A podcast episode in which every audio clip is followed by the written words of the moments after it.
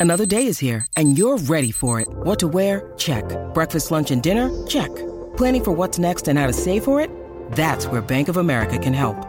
For your financial to-dos, Bank of America has experts ready to help get you closer to your goals. Get started at one of our local financial centers or 24-7 in our mobile banking app. Find a location near you at bankofamerica.com slash talk to us. What would you like the power to do? Mobile banking requires downloading the app and is only available for select devices. Message and data rates may apply. Bank of America and a member FDIC. If you're thinking of buying a home in 2024, it is really important that you know not just the steps in the process from pre-approval all the way through to getting your keys, but what the potential pitfalls are that you could run across so that you can prepare, execute, and be ready to have a smooth, stress free process. So, today we're going to cover what your lender, your realtor, escrow, title, the sellers, what everyone wishes you knew so that you can have a smooth process. This is The Educated Homebuyer. Everything you need to know to buy right, borrow smart, and build wealth through real estate ownership. With that, Jeb, where does a smooth home buying process start? It Starts with a buyer that is already made the decision that they want to become a homeowner, not the buyer that needs to be convinced. It's the person that's made a decision that this is important to me. I want to do this and more or less looking for a guide, the Sherpa to take them up the mountain. And that's where you and I come in, right? And so the chicken or the egg, uh, me as a real estate agent, I often get people reaching out to me saying, I'm ready to buy a house. My first question to them is, Are you pre approved? So I think the perfect candidate out there in the market, Josh, the perfect buyer has maybe connected with a real estate agent, but that real estate agent has then referred them back to a mortgage professional or they started with the mortgage professional and went through that pre approval process. So that's really where you come in and the idea that, hey, listen, when somebody calls you and they say, they're ready to buy a house, what is it that they should already know? What is it that they should be prepared to talk about or be prepared to give you to make your life easier? We can guide someone from wherever they are to where we need them to be. But in a perfect world, they've done some of the legwork. What does that mean? It means they have all their documentation together. They've looked at their pay stubs, their W 2s, their bank statements. They're very aware of how much money they have. If we ask, what monthly debts do you have? They don't have to go, oh, geez, that's a good question. They've already probably done the free annual credit report. They have a ballpark idea of their credit score. So we're going to tighten all of these things up as we go. But I think it's important if we go back to your first statement that someone is serious and has decided and is, I am going to buy. You should have done some of that legwork up front and educated yourself. Again, I can guide you through that. I can pull all of that information out, but we have a much better conversation on that initial call if you already have some of that legwork done. And talking about Jeb, the chicken or the egg, do you start with the realtor? Do you start with the lender?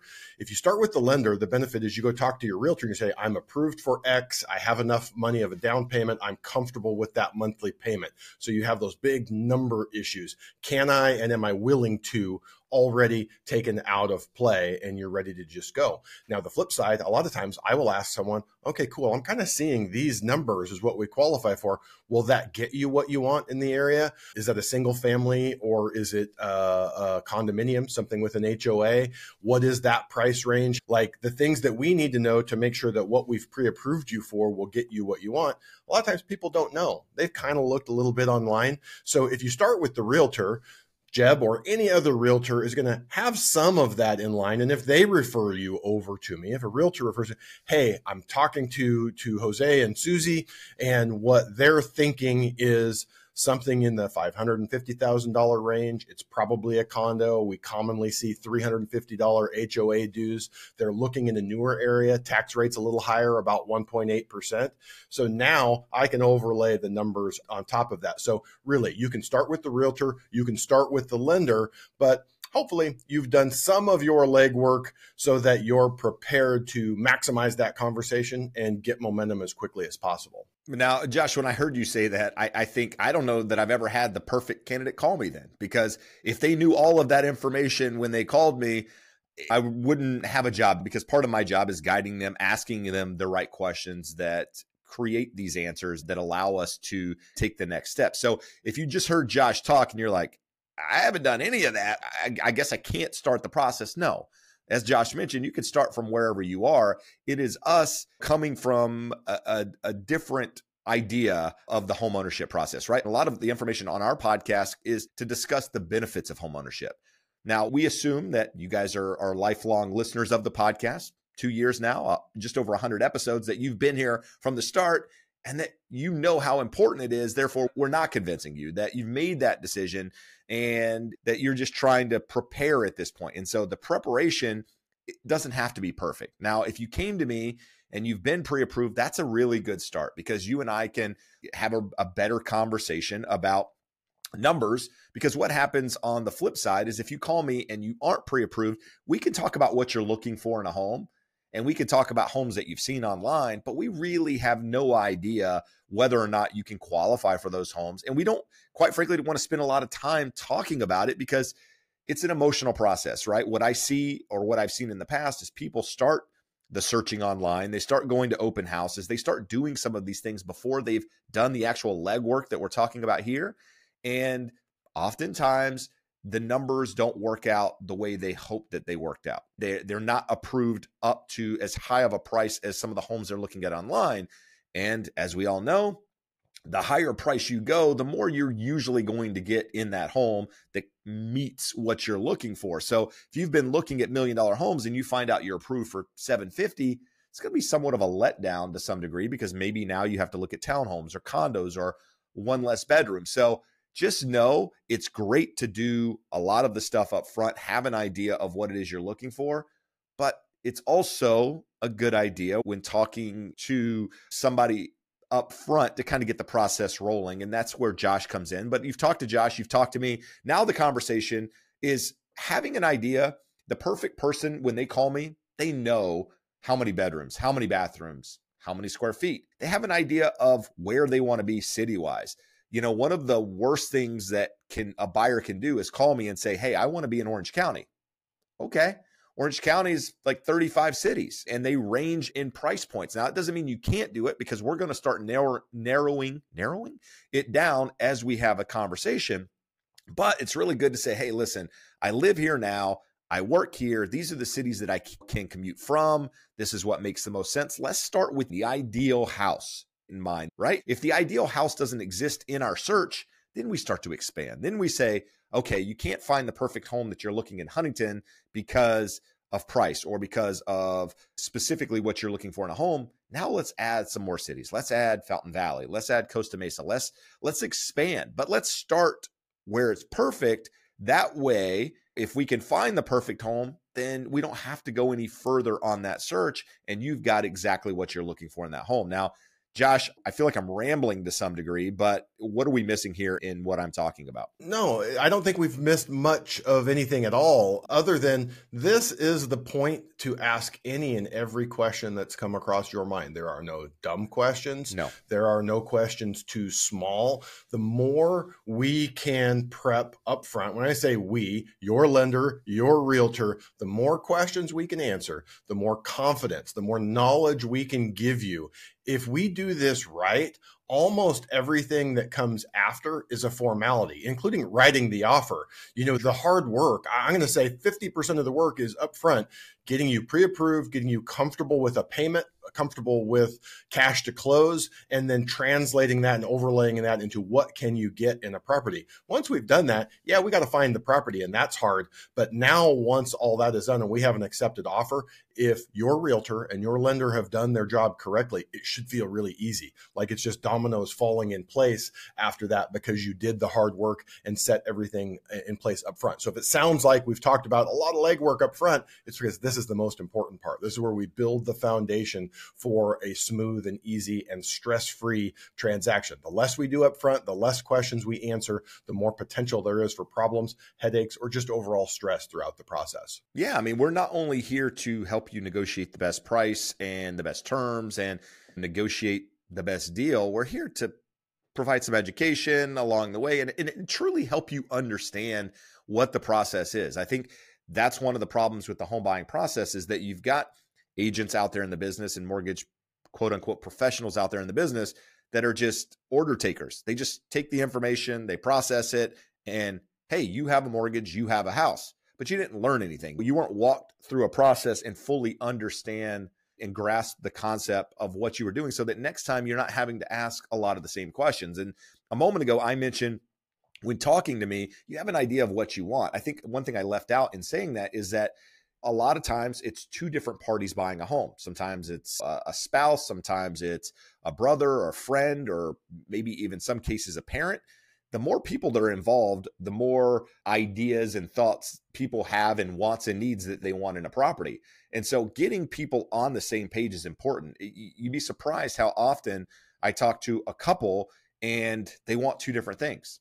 One party is okay with two bedrooms, the other party says, no, we absolutely have to have four there's a big difference in two and four bedrooms, right? One person may be thinking a little bit longer term, whereas the other person's thinking now. So, part of my job and part of the conversation is asking the right questions so that we are factoring all this in. Maybe even filling out a home buyer questionnaire separately, two different parties filling out it separately, which sounds crazy.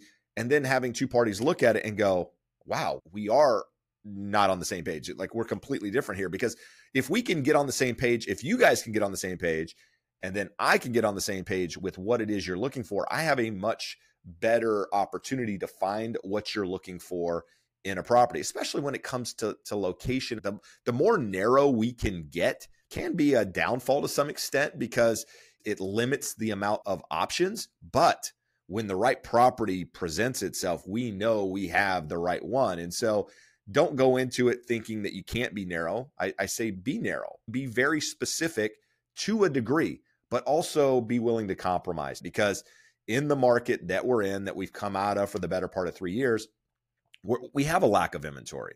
We have just buyer demand has been crazy in some cases. In some cases, it's weaned off a bit, but it's a market where if we have an idea as an agent, we can do our work, sometimes finding off market properties, talking to our agents in our office, talking to past clients that may be willing to sell to be able to find you something that is what you're looking for versus throwing a blanket over the entire county of, of Orange County and saying, This is my price point. I'm willing to live anywhere here. That's very tough as an agent to help you because we don't really have that driving force to be able to help you help yourself in finding the right property. It, it's kind of difficult to talk about because without having the conversation, but the more specific you are, the easier our job is. So, Jeb, if we've done it right to this point, we have a rock solid pre approval. You know your max purchase price, you know what loan program you want to go on, you know what your monthly payment is going to look like, and you're going to know exactly how much you need to have at closing to pay for your down payment and closing costs. Mm-hmm. You've got with your realtor, you've got super clear on where you want to be, what the property needs to have, if there's a specific school district, specific location. So, with that, your realtor has set you up on a drip where they are delivering properties to you. You can do that in Zillow and Redfin, but your realtor can get something super specific. So you're seeing that. You may have stopped into some open houses. You may have gone out with your realtor and looked at some homes uh, on a weekend. What happens once you've now found the home? Fits our price range, fits our criteria. We're ready to write that offer. What does that process look like? Yeah. So part of my job is to call your lender and get a pre approval letter. So that's going to be part of the package that we talk about here. The main thing that we're going to do is once you find the property is write an offer. And I think as a buyer, some things that you need to be prepared to have a conversation with about your agent. Now, keep in mind the offer. I don't remember the number at the moment because it changes every year, but it is somewhere between 17, 18 pages long, right? It's mostly boiler templated language in the contract, but there are things in there that you fill out that make your offer different than other offers that might be submitted. And so some of the things that we're going to talk about are the price. What are you willing to offer on that home? Now, we're not going to go into detail here about why we should offer X or Y, but price is one of those things we're going to talk about. Time frame is another how quickly do you want to close on this property what does your time frame look like because what happens is people say 30 days you know that's that's the number. And they don't realize 30 days goes by quick. That's traditionally the number and, and what we see the most when it comes to writing offers but just understand what these numbers mean and have an idea of going in. I, I have a client right now i'm working with. Their lease isn't up until october.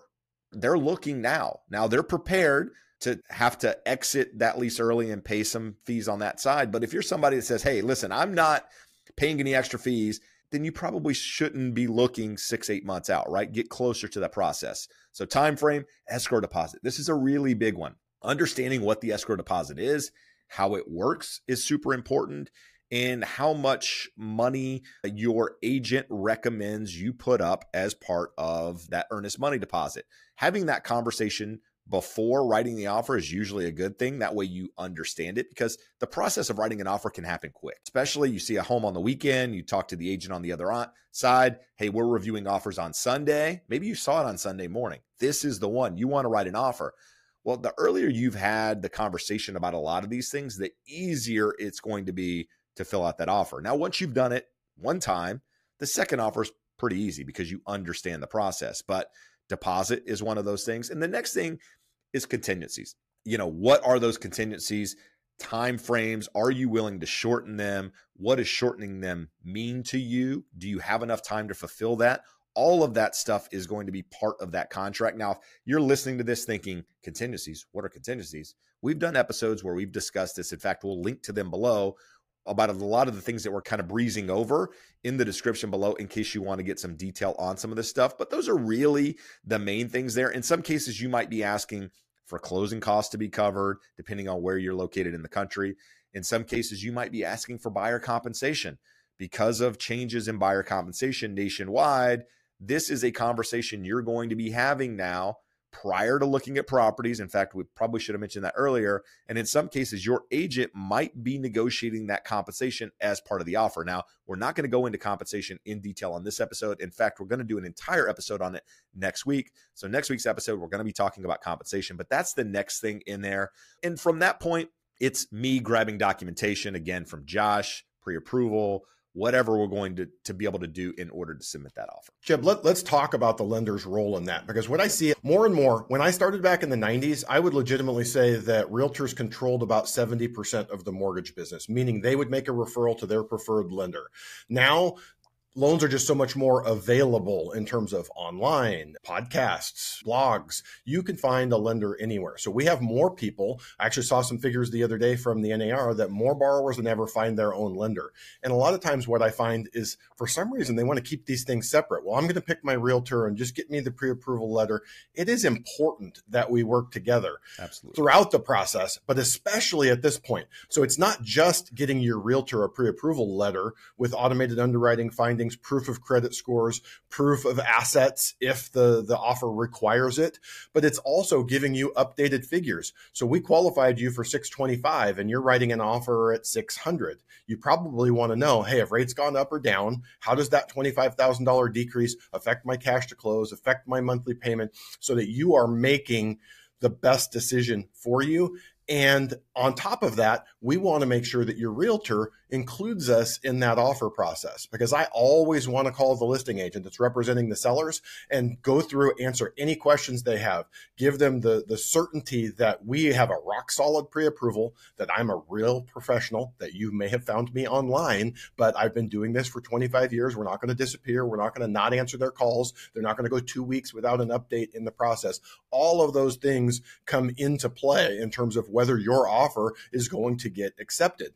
Now, from there, we really it's pretty rare that you submit an offer and the seller goes, "Yep, we'll take it." There's some back and forth, and your lender can be involved in that as well. We may go the other way. You write that offer at 600 and they come back and go, "No way, Jose. We want 625." And we're updating those numbers, giving the buyer certainty, yes, you can afford it. Yes, you will be comfortable with that payment. Yes, we can make that happen.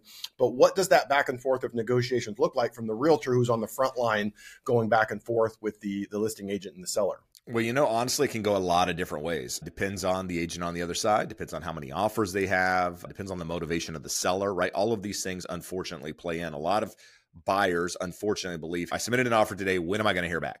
Well, the contract, at least here in the state of California, gives the seller three days to respond to the offer. Now, what I'll say is sometimes the seller responds within 24 hours. Most of the time, it's not. Most of the time, it's a couple of days, depending on when the offer submitted, when they're reviewing offers a lot plays into that part.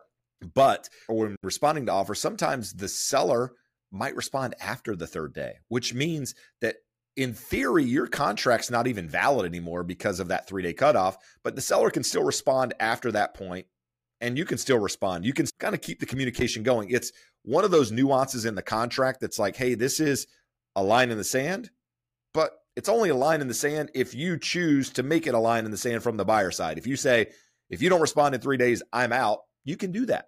But what I will say is the time frame varies and the negotiation varies. Sometimes the negotiation can come back on price, it can come back on terms, it can come back on both. It can come back asking you to revise your offer to a highest and best offer. Sometimes they can come back and ask you for a specific number in that offer and specific terms in that offer. And Eh, crazy as this may sound, they can negotiate or respond to you in a different way than they respond to the next person.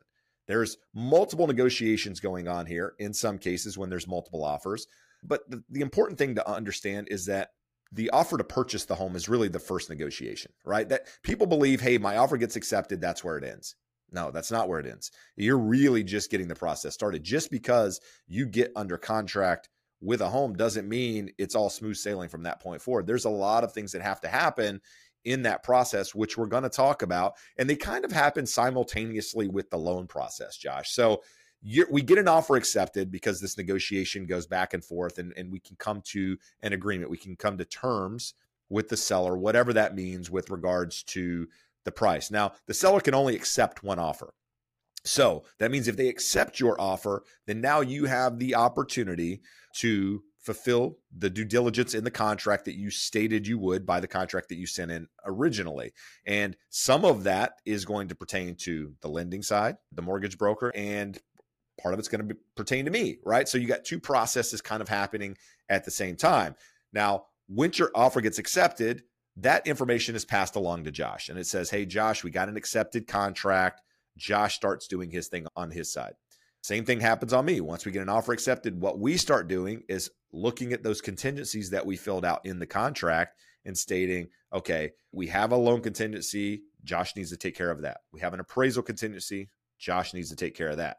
We have a home inspection contingency, and we've got to review seller disclosures and review the HOA docs and all of that stuff. That falls on us. So we have to do that due diligence within the time allotted on the contract while Josh is also doing his piece. So Josh, your piece, the the loan. Now people think, "Hey, I've been pre-approved. Why am I doing this again? Like I'm good to go. Why am I providing more documentation?" Maybe explain that part. If your lender has done it correctly, it should feel like a non event. Like you should be going, really? Is it this easy? But one of the things Jeb's alluding to here is there's an expiration date on any loan documents. We need to have pay stubs within 30 days. So if you have been taking 60 days to find the right property, we're probably going to need to get updated pay stubs. Everything has an expiration on it. We just turned over the year here. So we probably got 2022 W 2s. By the end of the month, we're going to need 2023 W 2s. Bank statements have an expiration on them credit report is only good for 120 days. So some things can need to be updated, but that's fairly simple and easy because we have the majority of what we need. The most important part is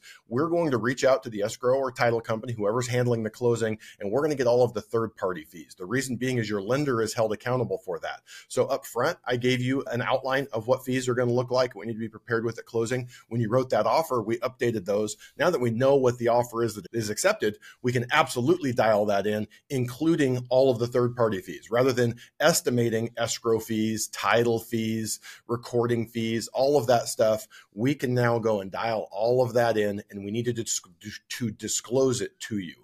You're going to get a loan estimate. The loan estimate is the official document that now says Box A items cannot vary from this point on if we lock the interest rate. The other items have limited tolerance. So we're going to get all those disclosures out to you. And again, it should be a formality. You should look back and go, yep, these are exactly or very similar to the numbers that Josh showed me when we wrote the offer. We need to get you to make your deposit to escrow. Many escrow and title companies will not start working on your file until they receive the deposit.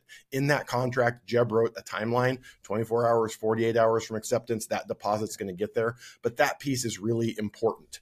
So from there, we're going to get the disclosures out to you. We're going to get the file submitted to underwriting. We're going to get your appraisal ordered so that we know we can meet all of the contingencies that fall on our end. The loan contingency, California standard contract is 17 days, appraisal 17 days. Oftentimes in this market, some of that negotiation is hey, we want to have the loan uh, contingency removed in 10 days. We want to have the appraisal removed in 10 days. So it's making sure we're getting all of our ducks in a row there so that we have the full approval, we have the appraisal that we can go through. It doesn't mean that we have unconditional loan approval that you can go, hey, my loan is ready to fund, but the lender comes back and says, yes, it is approved subject to providing X, Y, and Z. We've had that discussion and we know you can provide those things. We have the appraisal. We know there's no conditions. We know the value is good. Everyone has signed off on that stuff. But that's what we're doing on the financing side. And again, if I did my job well, if my team is doing their job well, this should seem almost like a non event to you because we did most of that work up front at pre approval. Now, you said something really important there that made me realize that I missed a step the deposit. We talked earlier about the deposit that you're going to write on the contract.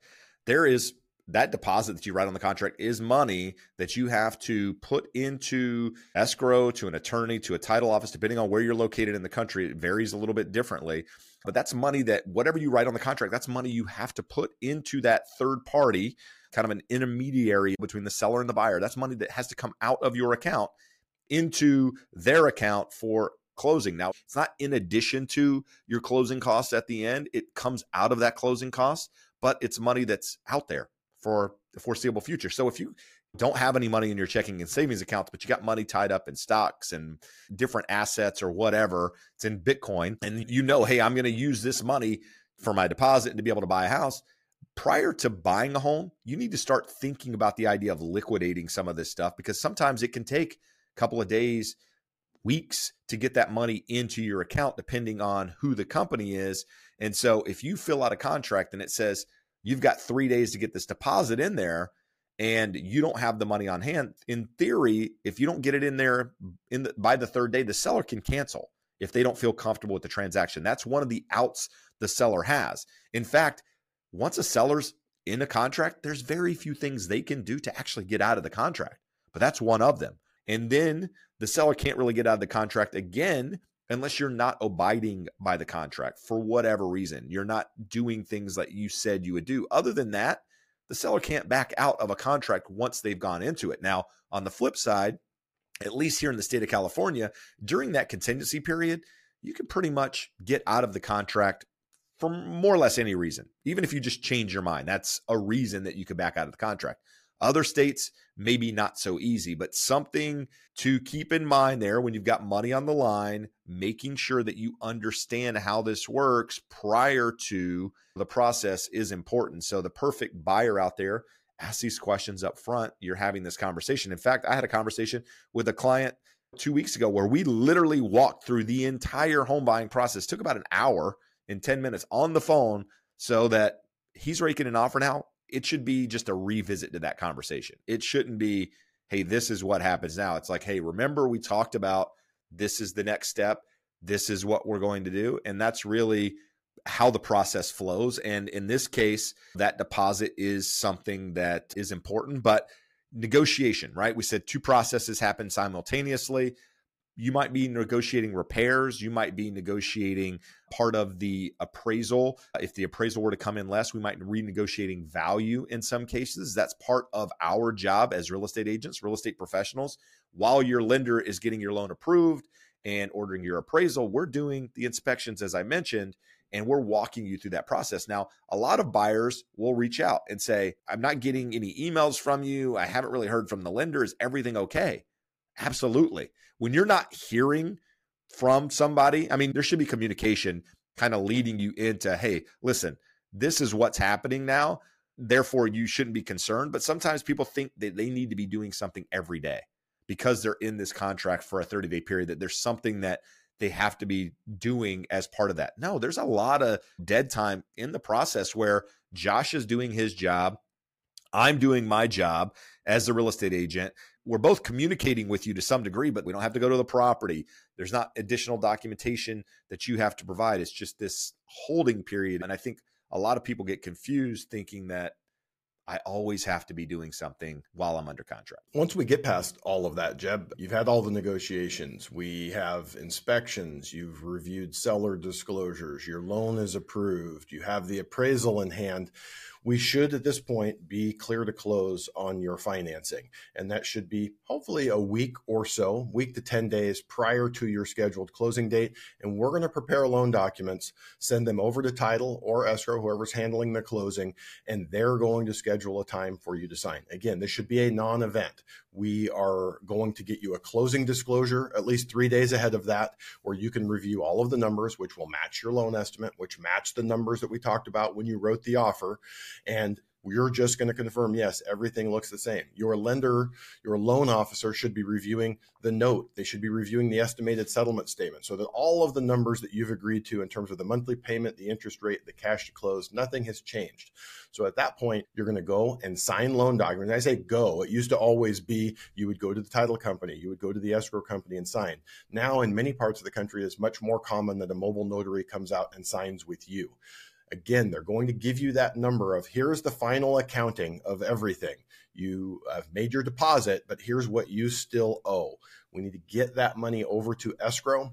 You're going to 99 times out of 100 do that with a wire. We have a lot of wire fraud. Jeb, I was actually on a call last night. A friend of mine in Colorado Springs had a client lose $77,000 through a very elaborate wire fraud. The hackers had actually got into the email system of the escrow company and were sending emails from the escrow company. They weren't legitimately from the escrow company, but it looked like it to the buyer. Thankfully, the buyer was able, after like a two month investigation, the FBI getting involved, getting their money back. But this is not doom and gloom. We're not just trying to scare you. This does happen. It is not common, but whether it's uncommon or common, once in a million of losing 70, yeah. 80, it's more common than we want a million dollars. It's common. Yeah. Yeah. Yeah. So you need to be super careful, super aware of that. So hopefully, several days in advance of the transaction, we are getting you to sign your loan documents. You're going to have any final questions that you have, we can clarify, but hopefully we've answered those ahead of time. You're going to get your funds over, and please do not wait till the 11th hour. Different banks, different credit unions have different processes for getting a wire out, different cutoffs, different requirements. Some of them will make you come into the branch.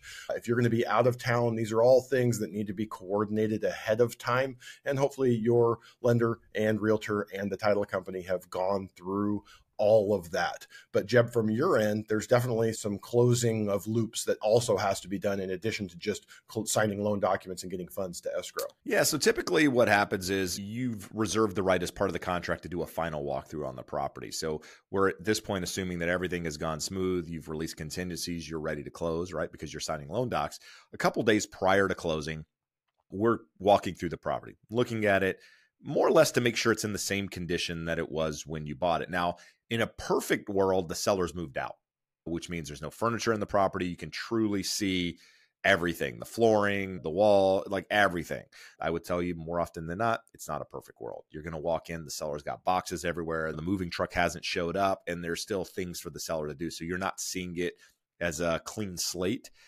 But we're walking through to make sure if we've negotiated any repairs that the repairs are completed that things are as they are supposed to be for you to move into that property. Now in the case that things aren't done that's my job to negotiate with the seller to get these things completed prior to closing. Now you can hold up closing on getting the stuff done. We're not going to dive into detail here but that's just part of the process. Now depending on the state that you go through or where you live We've walked through the property. All is good to go. Once you sign those loan docs, in some states, you get the keys right then. California doesn't work that way. Typically, the, the loan has to fund, has to record, and that happens depending on the county you're in. Sometimes can happen the next day. And depending on what you've negotiated in the contract, you're getting keys once that recording happens. Now, in some cases, you've allowed a rent back. Some cases, you've allowed the seller to stay in the property for three additional days, which means you're not getting the keys to that property until that period is over. But that is usually done in a perfect world that we're showing up to the property, making sure that everything is as it's supposed to be. You're arriving right then. We're handing over the keys, celebrating. And really, that's the celebration point. Now, I, I don't like to say you shouldn't celebrate once you go under contract because it's a happy process. You just went under contract. This is everything you wanted. You finally got the house I've seen deals fall apart for many reasons over the years. The celebration really happens at the end of the day. Once it records funds, keys are in your hand, then that's really when you can kind of let the emotions go and really enjoy and take it all in. And what I will say is that people have short memories. Things can happen during the process of buying and selling homes that seem like an overkill at the time just because there is so much emotion in it. But just take it step by step, day by day, and let the professional, person that you're having represent you both on the lending side and the real estate side, guide you through that process and really help you make the best best experience of it. I would say, Jeb, uh, an additional piece of guidance or information that I would like to give build some margin into the closing process that lasts seven to 10 days. So you are scheduled to close on the 31st of January. Please do not have your movers showing up to that house on the 31st of January. Things rarely, but can and do happen that cause delays. Valid, invalid, acceptable, unacceptable. The biggest way you can make stress is to have your lease expire, hand your keys over to your landlord, mm-hmm. have a truck packed up waiting to move in. So on the flip side, I had a client in December that he kept his lease all the way through December, even though they closed on like the second or the third, because he didn't want to have any potential for problems. Well, he ended up paying a couple thousand dollars too much in rent, but he didn't have any stress in his life. So don't bring on any unnecessary stress to yourself because again, it is rare. 95% of my transactions close on time. 5% something happens. Seller gets delayed. There's a negotiation that gets drug out. Last night that call that I was on, a great loan officer that I know, they were having technical difficulties with the lender in getting docs out to title on a closing today. They're going to get them out, but it's going to be at the 11th hour, and that's a little bit of stress. But if you're working with professionals, you have confidence in them and they're keeping you apprised of the situation, don't stress too much. Just know that this is an imperfect process so don't expect perfection and allow some grace and leave some margin throughout the process for your sake. Jeb, something that I, I had meant to talk about that we left out of this process, and we're going to do an entire episode on this also, but homeowners insurance. Homeowners insurance is becoming a big issue in many parts of the country, including California you need to work on your homeowner's insurance as soon as you have that offer accepted. It's a requirement for closing. Your lender's going to need it. It's important for you for peace of mind to know that you both have insurance and that it is what you estimated it to be. So start that as early in the process as possible once you have received an offer and don't just get a quote. Get a quote, make sure that is my number. I'm accepting it. You locked it down and move on. But again, this is a really important one. And in the next month, we will have a full episode with an insurance expert on to guide us through that. Yeah, there's a lot of nuances to everything that we discussed here that we didn't go into detail on in order to keep this timely. We're at 40 minutes or so at the moment. And so to keep this process moving forward. But the key here, make sure you're working with a professional on both sides, somebody that can guide you, somebody that can answer these questions, somebody that asks questions, not just an order taker, somebody that's willing to go to bat for you, negotiate, help you understand the process. That's really what it's about. In fact, if you need that person, you can get in touch with them using a referral link below. We've set up a system that will put you in touch with people we know, like, and trust to guide you through that process, whether it be on the real estate side or the mortgage side, and that link can get you there. But what I would say is be patient through the process. Understand that no process is perfect, like Josh mentioned. Leave little margin for error. But more importantly, put confidence in the person that you're working with and, and let them do their job and really help guide you and make it something that you're going to look back on and be happy that you went through it in becoming a homeowner. So, hopefully, you found value in that. If you did, do us a favor, hit that like and subscribe button, share this episode with a friend. And next week, we'll talk about the idea of buyer compensation, what that means for you. But until then, have a great day. Adios. Amigos. Thanks for listening to The Educated Homebuyer. Want to connect with us or to a local expert in your area? Please reach out at theeducatedhomebuyer.com slash expert. If you found any value today, please be sure to rate and review us on your favorite podcast platform. In addition, we ask that you share it with your friends and subscribe to us on YouTube. And make sure to follow us on social media. Thanks again for listening.